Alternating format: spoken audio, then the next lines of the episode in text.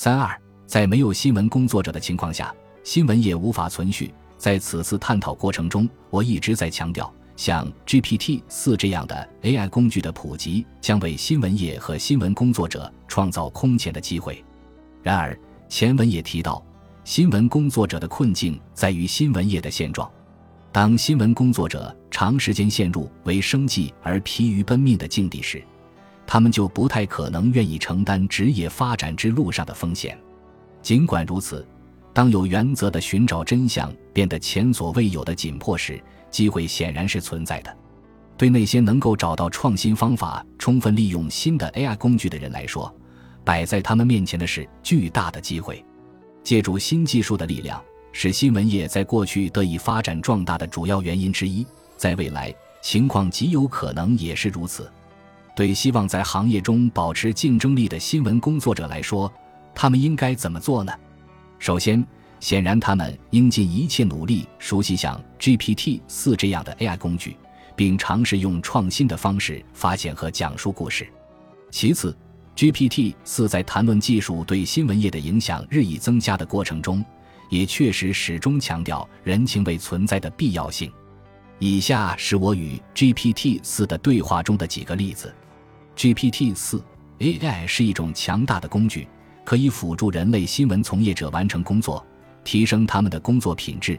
但人类新闻从业者不应完全依赖它，因为它在准确且合乎道德的报道某些主题时，可能缺乏必要的人类判断力和经验。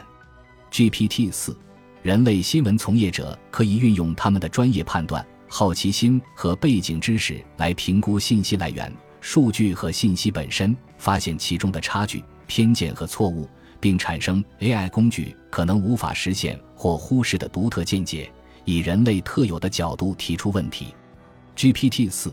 然而，需要注意的是，AI 生成的标题和配文仍应由人类编辑审核和批准，以确保它们在事实上是准确的，在道德上是可接受的，并且符合新闻机构的基调和价值观。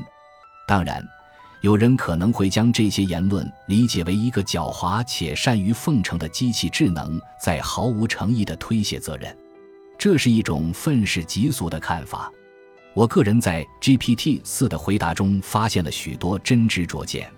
新闻业是一个充满人性的行业，这一行业需要并奖赏好奇心、创造力、坚定的道德准则以及抓住时机，通过富有同理心的视角来讲述真相的能力。同时，一些简单的现实问题是 GPT 四无法解决的。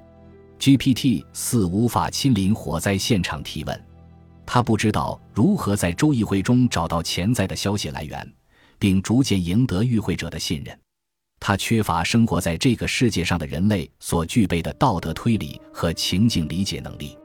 因此，我有两方面的愿望：首先，我希望新闻从业者能积极的。甚至大刀阔斧地在工作中应用 GPT 四这类工具，从而使工作富有成效。